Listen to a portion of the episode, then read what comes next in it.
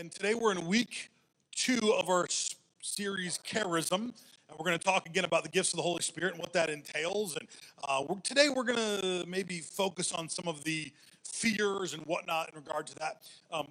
As everyone was praying and singing this morning, it's funny how God impresses on you. And normally when that happens in a church service, I don't get up here and go, "Thus saith the Lord God," to get your attention, to really draw you in so that you think I'm super holy. Normally I just weave it into my speaking and preaching, and you're never the wiser. But sometimes to make a point or to illustrate a point, I like to bring it out.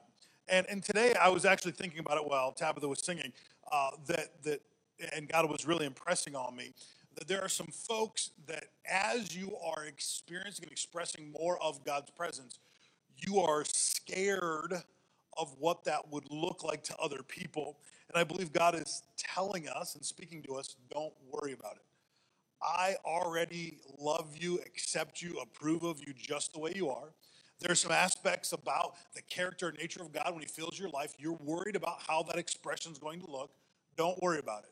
God loves you. That's all that matters. But people will accept you once they understand, that your expression of the gift is coming from a place of God-given directive. Now, that might seem like a mouthful. Maybe that's not for you. But I really believe that is for somebody here today, because there's that edge that we come to that says, okay, if I go any further, how are people really going to react to the new me? How are they going to react to who I am? And it really dovetails into what we're going to talk about today. If you have your Bibles, go ahead and open it to 1 Corinthians, and we're going to go chapter 12, chapter 13, chapter 14.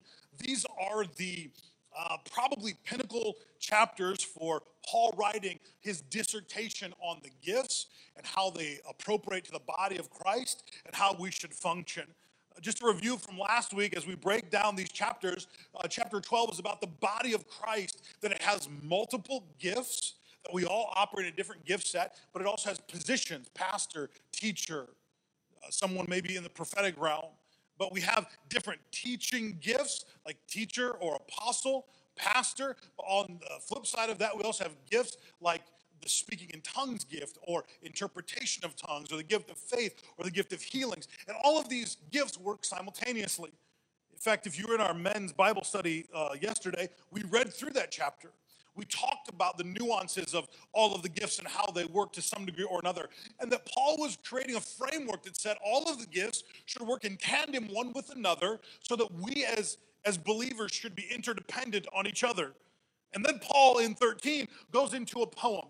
Now, if you speak or read Koine Greek, which is a dead language, so I'd be really interested to hear how you speak it, but it's a completely dead language. People that say they speak Koine Greek and this is how you should say things, they're guessing. Nobody really knows. But anyway, in chapter 13, Paul creates a poem. And we don't know if Paul wrote this poem specifically for this time or if this was something that was well read amongst the early church. But what we do know is that it's one of the most brilliantly phrased poems in the New Testament and likely throughout all of Scripture. So 1 Corinthians chapter 13 is not just the love chapter that you read at weddings. It's not just that a phrase or a few verses that you read before the bride and the groom kiss and show off their nuptials. This is actually a very thought-out, well-written poem that Paul lays right in the middle. So we have the church, the body of Christ, and it's functioning, and it's fitting together, and it's interdependency. Then we have a poem on love, and then sandwiched at the end is the idea of the church at worship and how all of this should work out in chapter 14. This is the groundwork for what Paul is doing in creating a framework of the gifts of the Spirit. So anytime we talk about the gifts of the Spirit, the gifts that God has given us, the placements that he's put us in his church, we can't neglect the framework of what he's talking about. The question that we have to ask ourselves, well, a few questions today, but why are we not using the gifts in our everyday life? So if we have the framework lined out, we have the body of Christ, that everyone has a place and a position in our local body, in our local community. God's called you to do something. He's given you hands to work out the gospel, and then he's gifted you like nobody else. He's given you a gift that you can excel in, that you can use as part of an interdependent nature amongst the body. And then he moves into love. The love should be your center motivator, and he teaches us how we should use these gifts in the church. Church at worship, The question is, why aren't some of us engaging in these activities? Why aren't some of us claiming our stake and saying, this is who I am? This is how God has gifted me. Now, you might think as a pastor on Sunday morning, this is what I get paid to do. Far from it. This is my reasonable work or action of service for the church. This is where God has gifted my life. He's made me a stinking nerd, a Bible nerd, that I want to open up the scriptures and look through the lexicons and the interlinears and pull out the nuances of what God is saying, that I want to go to the original languages and dig deep. Some of you don't have that bone in your body. If you read John 3:16 every day for the next year, you'd be a champion Bible reader. And that's good. That's a good place to be. For some of us, we have to just go deeper because it's a gift that God's put on our heart. It doesn't mean one is above the other. It means it's a gift, and of reasonable service, God has given me the opportunity to give this gift to the body on the Sunday morning. Now, some of you might think, well, man, he sure placed you up high. No, that go back to 1 Corinthians 12. That we're all part of the same body, and there's many parts, and though there's many parts, we can't say that one part is above another. Even though one might be less seen than another, we still have to honor everyone. God's very intent that whatever your gifting is, that you use it to its full capacity, even if it's not the primary gift that's seen, or maybe it's not the primary gift that's elevated in our culture and on our status. So why don't we operate in the gifts in our everyday life? Mostly because some of us don't know what the gifts are that God's given us or the placement that he's given us, but also because many times we're just afraid. We're afraid to step out and do what God's called us to do. We're afraid to step out and exercise the gift that God's put in our life. Do you think it's important for Christians to get along with one another? Do we believe in Christian unity? Well, I'd hope you say yes. And I'm assuming that you believe that we should come together under the bound of oneness, that we should have mutual and common love for one another. We shouldn't criticize one another, that there should be life and vitality in God's church.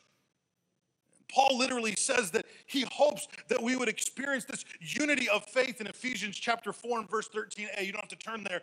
But basically, he says that we have to have these spiritual gifts, these placements of the gifts, people gifted of God, knowing their placement in the body so that we can have full unity in the faith.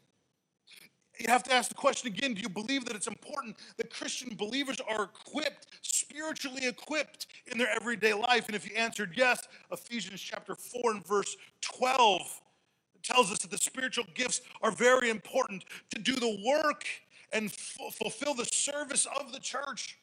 That we are all called to be in unity together, that we are called as a family of believers to know our placement so that we can be in full functioning unity together, so that when the ship is moving forward, that we all have a job to do, and in doing our job, we are fulfilling the service of the church. Listen, pastors, hopefully, if you've ever been to another church, I can only speak for myself. But if you've ever been to another church, I hope that the pastor leading the congregation got up in front of the church and preached because it was his reasonable service to the congregation, not because he was trying to fulfill some kind of codependent annex that many pastors fall into. And I'll be honest, it's easy. Man, I want you to want me. Remember that song? Anyone?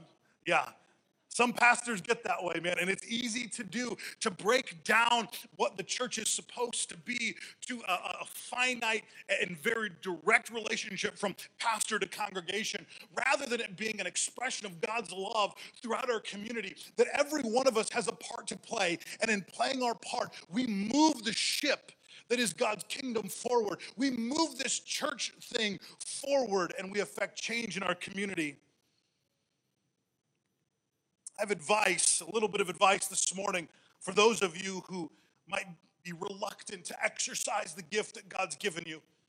You know, some of you, God has gifted you, and we'll go through the gifts later and really specific, draw out the nuances of what they are. We won't do that today, but we'll do that later in the series.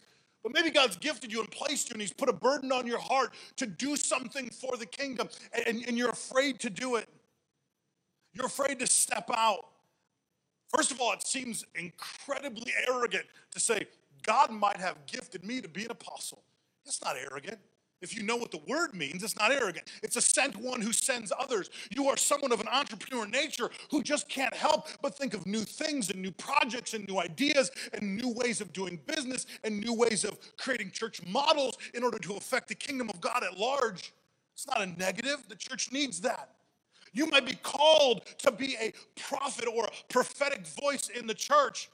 The Bible says that means you're an encourager. You're to lift up the church body and encourage those around you, to spread a word of encouragement that God will give through your heart and through your mouth to specific people so that they don't feel down in the dumps, so that they don't feel like their life doesn't mean anything, so that they can get out of the rut that they're in. See, it doesn't mean that it puts you on a pedestal when you have a title, and it doesn't mean you wear a badge that says, Bob Smith, prophet, Bob Smith, apostle. That's just to get recognition. But if you operate in it, if you actually work in what God's called you to be and to do, man, it makes all the difference. There are some individuals in this church who literally make it their charge that when we call them and they pray nonstop. I mean, these people are prayer warriors, as you would call them. They are ready to pray at the drop of a hat, man. You give them a scenario, they're going to go to the throne with that request. Not one of them has come and said, Pastor, I need a name tag, maybe even a T-shirt that says Susie Smith, prayer warrior, in big gold glittery letters on the back. First of all, I think pretty much everyone knows in this church, I'd say, no. And second of all, that's crazy. Listen, if you need to be if you need to point out your gift to show that you have somehow arrived on a spiritual level, you don't understand what the gifts are. So before you're afraid to step out in your gift, let's calm our nerves for a second. Luke chapter 11, verse 11 through 13. These are the words of Jesus.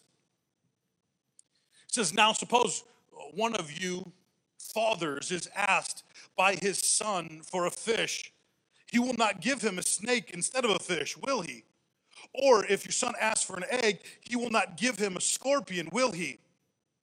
If you then, being evil, know how to give good gifts to your children, how much more will your heavenly Father give the Holy Spirit to those who ask him? It's a very interesting quote of Jesus. Break this down a little bit. Do some exegesis. What does he say? He says, listen, you are evil people by nature and by heart. You really don't have it together. You're not as on the level as God is, as the Son of God, as Christ is. You're not as perfect and as pure as heart as Jesus is. Yet you know that if one of your earthly sons came to you and said, Daddy, I'd really like to have a piece of bread, you're not going to give him a scorpion. If your son came to you and asked you for something of sustenance, if your child came and asked you for something of their benefit, you wouldn't give them something to harm them. And then he qualifies his statement. And he says, how much more would your heavenly Father give the gift of the Holy Spirit to those who ask him? This is where it breaks down the fear language in our life regarding the gifts of the Holy Spirit. The gifts of the Holy Spirit aren't something that are contrary to the will of God. They're not something that are contrary to the personhood of God. They're not something that's stopped and that we're hoping will maybe continue again in heaven. They're not something that have gone away because God's voice is no longer being shared except through the reading of Scripture. No, we know that God is continually speaking, and because he's continually speaking, the gifts are in full operation to one degree or another. And Jesus himself says, if you are looking, if you are asking, God will give you that Holy Spirit. As a good father, you know the right thing to do for your sons, for your daughters, when they ask of something of substance that will help and aid and perpetuate life, you don't withhold it. And in fact, not only do you not withhold it, you don't give them something negative. You give them something of value. So how much more will your Father in heaven, when you ask, give you the Holy Spirit? What he's saying is twofold. The Holy Spirit is what you need for sustenance. It's the Holy Spirit is the person that you need to drive your life forward, that you can't in and of your own power make it that next step. That's okay. Every time you feel your body falling short, every time you feel your will falling short, every time you feel the stress of life and it literally cripples you and you can't move forward, that's okay. There's a power in the Holy Spirit that moves you forward.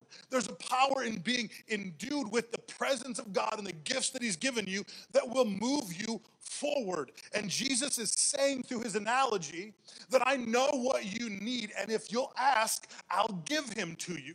If you'll ask, I'll give you the sustaining power for your future. And I think a lot of folks have drawn some crazy conclusions when it comes to the idea of the Holy Spirit, the personhood of the Holy Spirit, the gifts of the Holy Spirit, the positioning of the Holy Spirit, how he would place us in his church. The first thing I think many of us think is we're going to lose control. I'm about to lose control, and I think wrong song. I got all these like 70s, 80s songs in my head today, whatever. You're not going to lose control.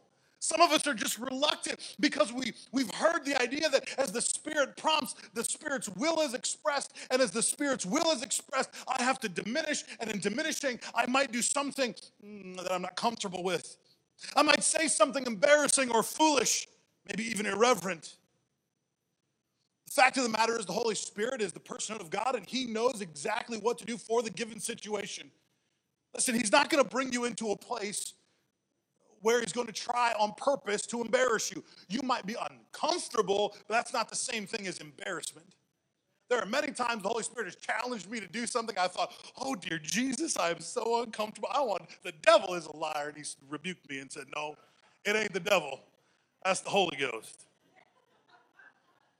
I was in Ireland, and I was a young punk kid, 17 years old, went on a missions trip.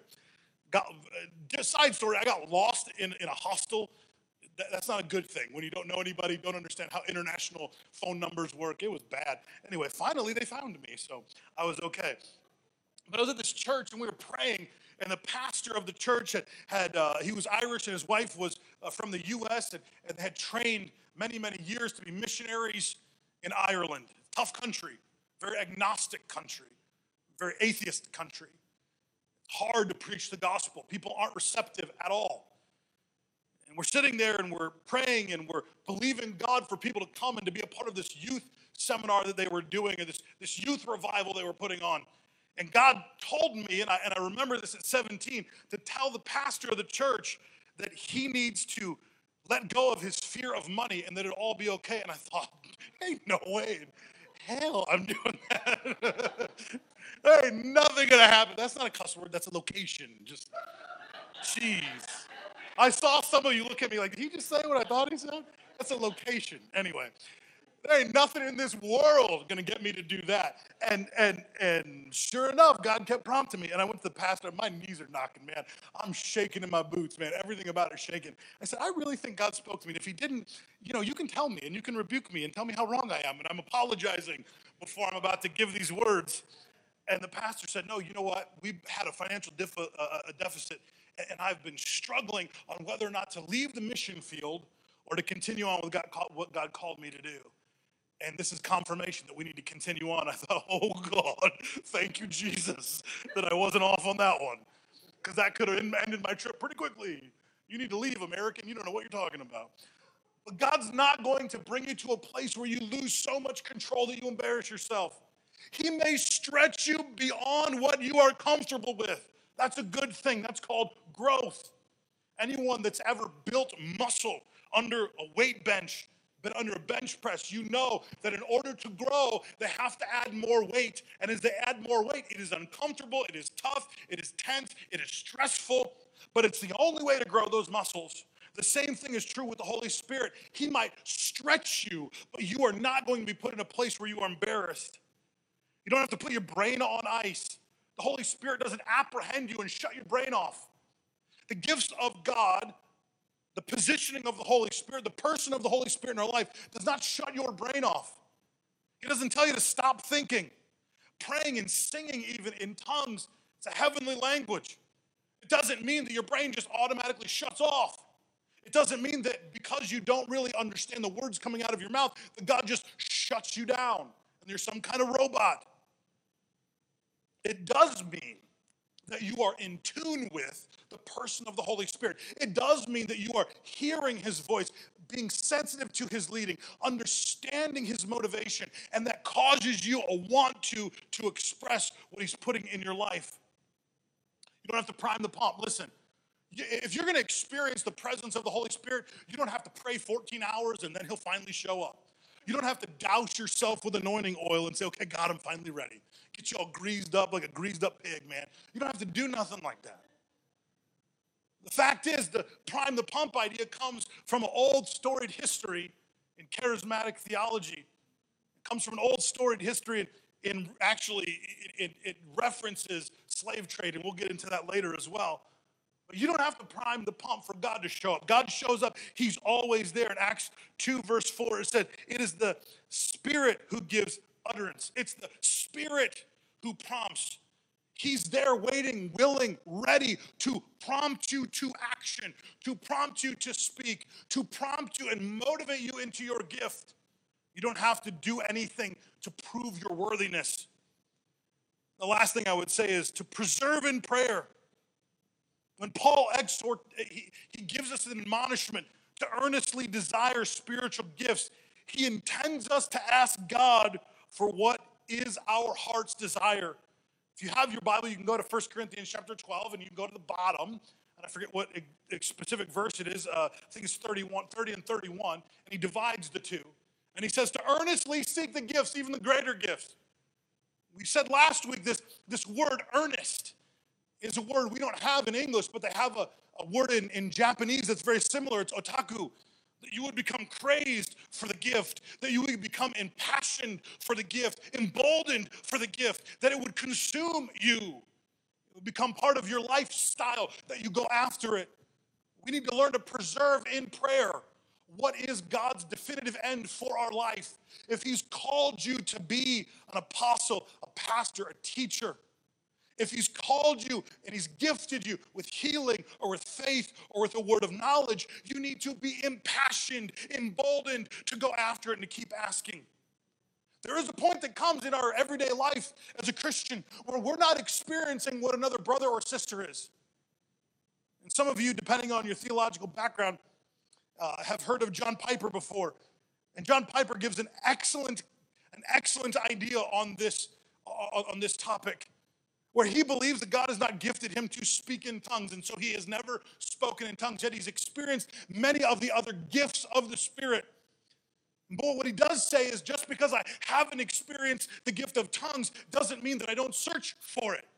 That every day he wakes up and asks God, God, my brother, my sister is experiencing this gift. I would love to experience it.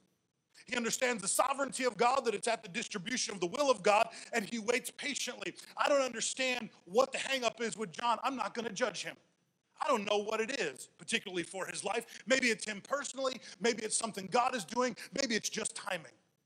I'm not going to judge that. But what I understand through Scripture is that he's doing something of scriptural merit when he says, God, every day I pursue the gift.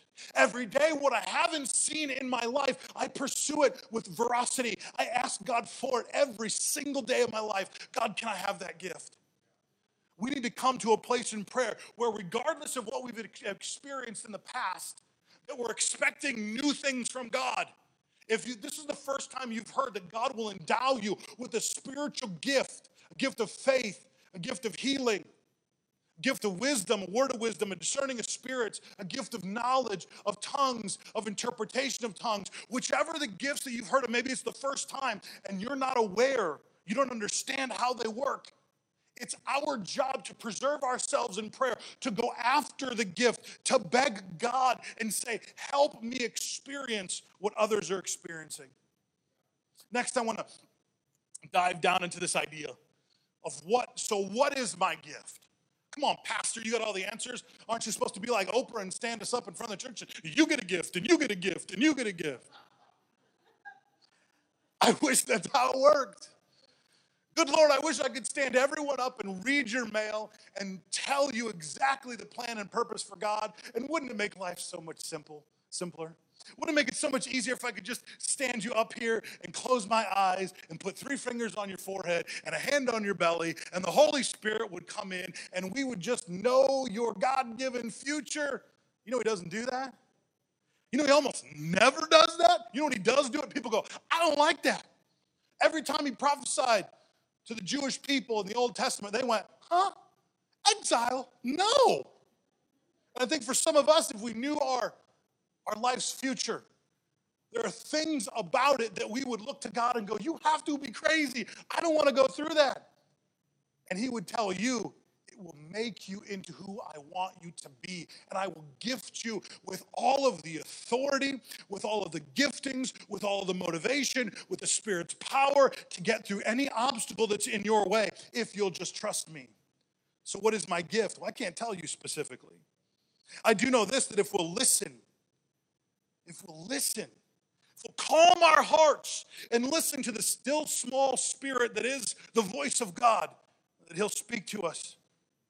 That if we'll learn the pattern that we see in 1 Corinthians, the body of Christ and how it's set up and how it's laid out, the motivation of love that's sandwiched in the middle, and the church at worship. If we'll learn and study those 3 chapters, we will find a very high likelihood that we will run headlong into the gift that's ours. None of this sounds particularly spectacular. None of this sounds particularly fun. In fact, most of this sounds like work. You know that everything in Scripture that God calls us to, every promise of God in Scripture, other than salvation, has a level of work to it, and even salvation does. Not works-based mentality, I do this, and therefore God gives me that, but a working concept in that my flesh seems to always want to say the antithesis of what God is doing. And so I have to subdue my flesh and tell myself, no, I've got to trust God. Even in salvation, which is a free gift that was given to us by the Lord Jesus Christ in his death, many of us at times question whether or not we're saved. And the work comes in our ability to recognize that it's a free gift, to convince our heart that it's a free gift, to convince ourselves that we are not bad enough, that we are not broken enough, that we are not diminished enough, that we can't receive salvation. That we come to him in full faith, knowing that regardless of where we're at in life, or regardless of where we have been or where we're going, that the salvation that comes by way of the cross is ours today, tomorrow, and forever. And it never changes. There's a lot of work to that. In the same respect, there's a ton of work that goes into believing I have a gift of faith. Because guess what the gift of faith says? You're going to have an opportunity to exercise faith. And most of us go, what? What does that mean, Jesus? That means you're going to have an opportunity to exercise faith. Wait a minute, you're giving me the gift of prophecy. Yeah, that means you're probably going to feel other people's emotions, feel how down they are, even your own, to an accelerated extent, so that you can feel the voice of the Spirit speak to you positivity. You can feel the voice of the Spirit speak to you encouragement. And most of us would say, I don't know that I want to see that. And the work is to calm our mind so that the work of God, so that the Spirit of God can have his full operation in our life. Let me read this. A particular author said this, who I'll mention later. He said, if we spend less time searching to identify our spiritual gift or gifts, and more time actually praying and giving and helping and teaching and serving and exhorting those around us, the likelihood greatly increases that we will walk headlong into our gift, however that happens. That we would walk headlong into our gift without ever knowing that it even happened. We come to a place in Christ Jesus that we give of ourselves so much that eventually, bam, we're operating, we're working, we're living in our gift. You know how this worked for me? It wasn't like one day I just woke up and God deposited in me 14 years of Bible knowledge, of studying Scripture. I just woke up one day with it all deposited in my heart and my head, and I was in front of a group of people and speaking the Word of God. It didn't happen like that. It started when I was in college and I was learning the tools of how to exegete the Scripture, and I was taking those tools to a classroom of snotty-nosed 4th graders and speaking to them every Sunday about the Bible lesson that was in front of them. I didn't want to do that, but it was part of my development. Later on, we were able to work with some wonderful ministries throughout the country, and at one point, I was leading kids' church much like Rebecca does, literally dressing up in outfits every single Sunday, cowboy outfit, astronaut, superhero, whatever, just so I could get across to the children the principles of the Word of God. It helped develop a teaching gift. See, sometimes we look at the gift of God and we want to be on the platform or the podium.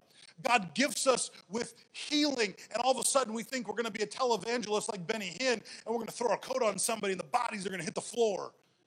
The fact is, most of the time God has to work up in our lives the opportunity to actually develop the gift that's in you. That's why if you work, if you volunteer, if you exhort, if you teach, if you give of your time, your talent, your treasure, eventually you're going to run headlong into the gift that God's deposited in your heart. A wonderful pastor that we had the opportunity to serve under used to say it like this: there are many folks that are believing God for a 7-tiered wedding cake, yet they've never believed God for a donut. And sometimes we've got to come to that place where we're actively saying, God, I may need that 7-tiered wedding cake someday, but right now I understand my faith, my action level, the level at which I'm activated in the gifts that you've given me is at the level of a donut. Help me find that donut first. We've got to learn to come to a place in Christ where we are comfortable with where we are at. It doesn't mean you're going to stay that way, and it doesn't mean you're diminished in your role in the church. As we learned in 1 Corinthians chapter 12, halfway through the chapter, that we are all part of one body, that we are all coming together, that how can one part of the body say that it doesn't need the other part of the body? We're not diminishing each other based on our effectiveness in the body. We're here to work together in tandem so that we can accomplish the goal of the kingdom. 1 Timothy chapter 1 and verse 6, if you have your Bibles, go ahead and turn there. This verse in Timothy is very important. It tells us that one may receive a spiritual gift only to neglect it and to ignore it. Many of you at salvation were given a gift. You know the Spirit of God impressed on your heart, impressed on your mind, impressed on your soul, a gift. You felt it, couldn't get away from it. Some of you had this insatiable desire to study God's word. Some of you were given, this like insight into people's lives. You could discern the spirit of the human person, and you could discern the spirit around them. We have folks every day claim they can discern spirits. They see the aura, or they read your tarot. This is a way for people to mimic the gift, and maybe even a God-given gift that God has put in their life, but they're using it improperly.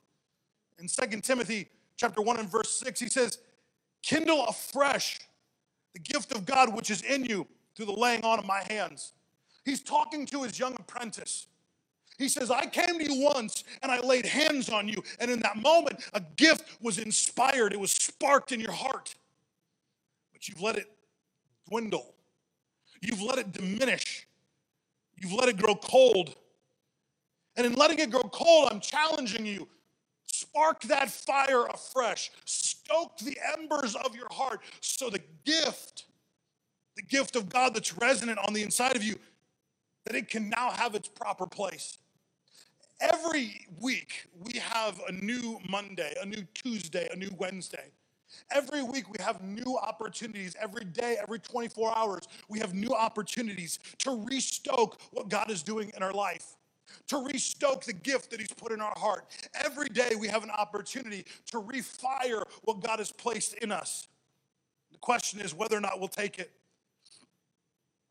Take whatever steps you have to take to restoke the fire. Study the word of God. Study the gift. Study the impulse that's in you. Maybe you don't even understand how it correlates to Scripture. Study the impulse.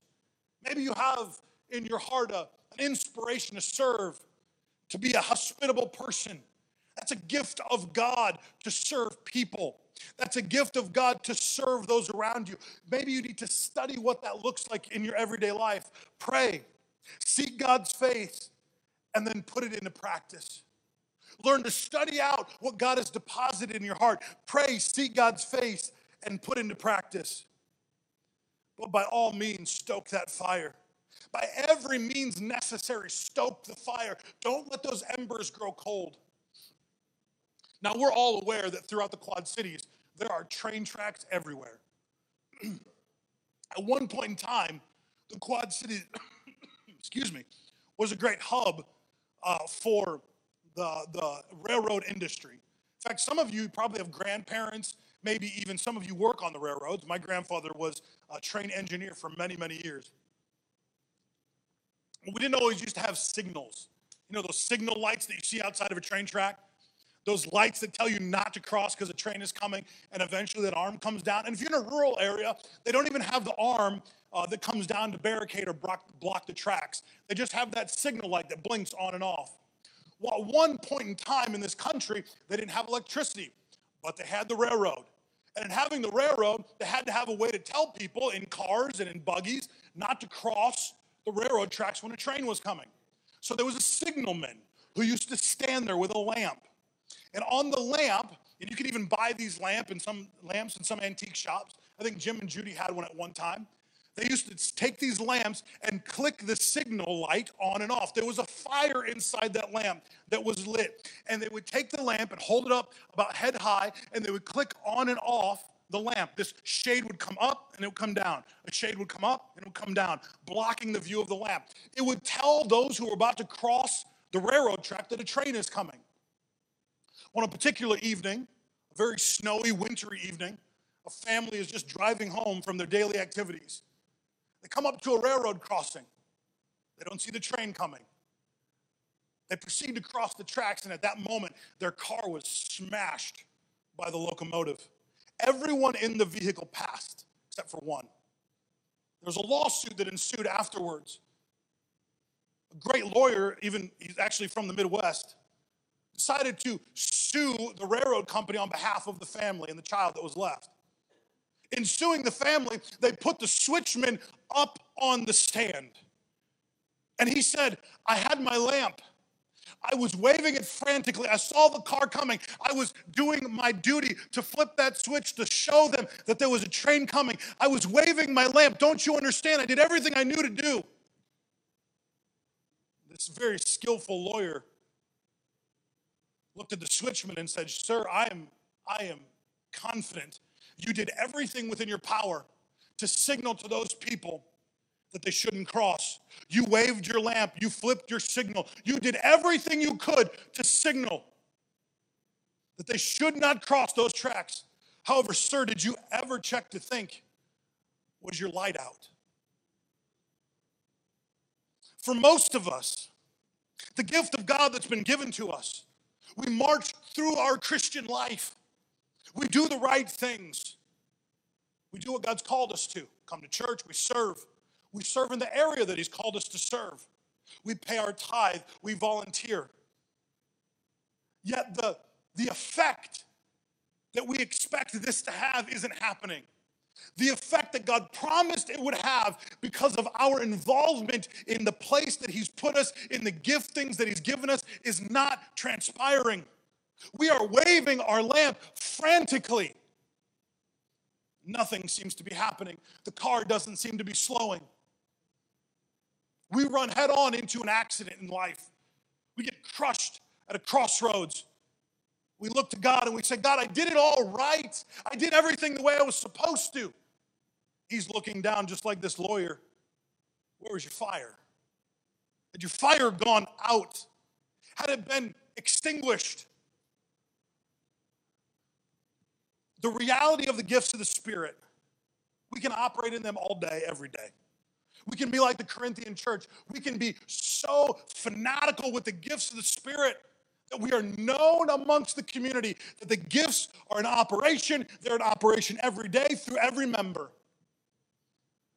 But we can be so passive that our fire's gone out. It's just religion for religion's sake. And it diminishes the effectiveness of the gift. You want to know how your gift is being diminished? If nobody new is asking you to express it in their life. If no one new to you and new to your circle of influence and your sphere of influence is asking you to express that gift because they see the seed of the promise of God in you for what he's deposited in your heart. If that is not happening, you need to check your fire. Is it out? Are you passionate about what God is doing in your life? Are you passionate about the gift that he's given you? Are you passionate? Honest to God, passionate about the gift. Do you have that otaku mentality? Do you desire earnestly those gifts? When you do, that fire will be stoked again. When you do, that fire will bring a bright light. When you do, you will be able to signal to the world the message that God has given you. This morning, it might be difficult to think of your life in these terms, that God has gifted you, that he's placed you in the body, he's given you a purpose for being, that in placing you and gifting you, that he wants to stoke a fire in your heart to go after what he's called you to with veracity, with vibrance, passion. Listen, that's the only way to really live this Christian life. Why live it passively? Living Christian life passively results to religion, a dead religion, a religion of works, a religion that people get fed up with that never really works out. But passion changes lives. Passion is what fueled the early church, that even through martyrdom, they marched on with the message of the gospel. Passion is what fueled every single revival that this country has ever seen. Because passion, true God-given passion, is the only thing that's really a motivator in our heart and our life. For many of us, the reason we don't have passion, we don't have tools. There's going to be a book list that comes up on the screen here. These are some resources. You can take a picture of it. You can find it later. You can write down some books. These are some books from some very thought-out men. Some of them are on a completely opposite theological spectrums. I can recommend these books in full faith because their goal is to help us examine the gifts of the Spirit for our everyday life, to help us examine the powerful nature of the gift of the Spirit of God in us so that we can have that fervent passion to see it operate in every single one of us every day of the world. I would encourage you to go through that list. The first one is Breaking the Power of Natural Law. The second one, Beginner's Guide to Spiritual Gift. The third is one of my favorite books of all time, The Beauty of Spiritual Language. If you've never read anything by Jack Hayford, I think Jack Hayford's in his 90s now. Oh my gosh, you need to read it. The man is a genius. Showing the Spirit by D.A. Carson. My goodness, it's a beautiful book. God's Empowering Presence. Oh, and one that's not up there because I think it's out of print. He Who Gives Gifts. These are beautiful written works from men who had a passion to show the world this is how the Spirit operates. This is what the Spirit of God does in us and through us. At some point, you need to become so emboldened and so passionate that you pick up one of them. Just pick up any one of them. Grab one on the list. Read it. Get the audio version. Listen to it. Go find a YouTube clip of the book somewhere and listen and watch. It will affect your life. How do you keep the fire burning? How do you keep the passion blazing? Ingest material. Ingest content. Get in your heart the Word of God first. Then get in your heart those who have a passion for the field of study, for the particular issue that you're facing. Get it into you so that it comes out of you. In fact, the Bible teaches us that whatever's in us eventually comes out. That out of the abundance of the heart, the mouth speaks. Eventually, you're going to speak where your passion point is. Eventually, you're going to speak what is in your fire, what is stoking your passion. I am encouraged, and I hope to God that it continues, that more and more of you are impassioned by the will of the Holy Spirit, that you start to speak it, that it becomes reflexive, that when you're caught in tense situations, when you're caught in tense moments, that the thing that comes out, the pinnacle words that come out of your mouth are, this is what God showed me. This is where God's leading me. This is the draw of my heart. It might be different than your brother or sister. That's okay. The point is that God is leading you with passion, purpose, and desire. It'll make all the difference. This morning, sometimes I think these messages are kind of hard to hear. Not because we don't want to hear them, but because it requires action steps. Sometimes action steps are scary. If you need to take an action step today, let me encourage you. Pray a prayer. God, my heart's open. Whatever you want to do, Lord, my heart is open. The next couple weeks, we're going to drill down in these gifts and these placements that God sets in 1 Corinthians. We're going to drill down very specifically. But before we do that, your heart has to be open. Because God could speak to you. God could show to you and reveal to you the purpose, the position, the gift that he has for your life. And if your heart's not open, you won't receive it. Before that happens, you need to just open yourself up. God, I'm ready. First, pray a prayer. The second thing you can do is start to analyze. God, what am I drawn to? Am I drawn to stories of healing? Am I drawn to stories of wisdom and knowledge, discerning of spirits? God, am I drawn to that pulpit like that weird guy does in that suit jacket? Am I drawn to that? God, am I drawn to pray? Am I drawn to my knees that when I hear of someone's story, God, I just want to pray for them? Am I drawn to feel their emotional distress? God, what do I do with that? Start to investigate. How has he wired you? I promise you he'll answer. I promise you he will start to show you and leave breadcrumbs of where he's leading you. Still work to be done. You've still got to investigate. But in doing the work that God's called you to, he will lead you to his given end, the passion point for your life. The gifts of the Spirit, they're not supposed to be spooky or crazy or oddball. The gifts of the Spirit are to be everyday access to us, that we reach into our everyday lives and express these gifts with everything that we have in us. This morning, I want to encourage you, be those whose lamp is lit, not those who are doing all the religious work, yet your lamp has gone dim and died out. Be those who have a signal and a voice to carry so that the world around you actually sees the message that Jesus is giving through you. You'll do that. You'll do that to a greater degree as you understand where he's placed you and the gift he's given you.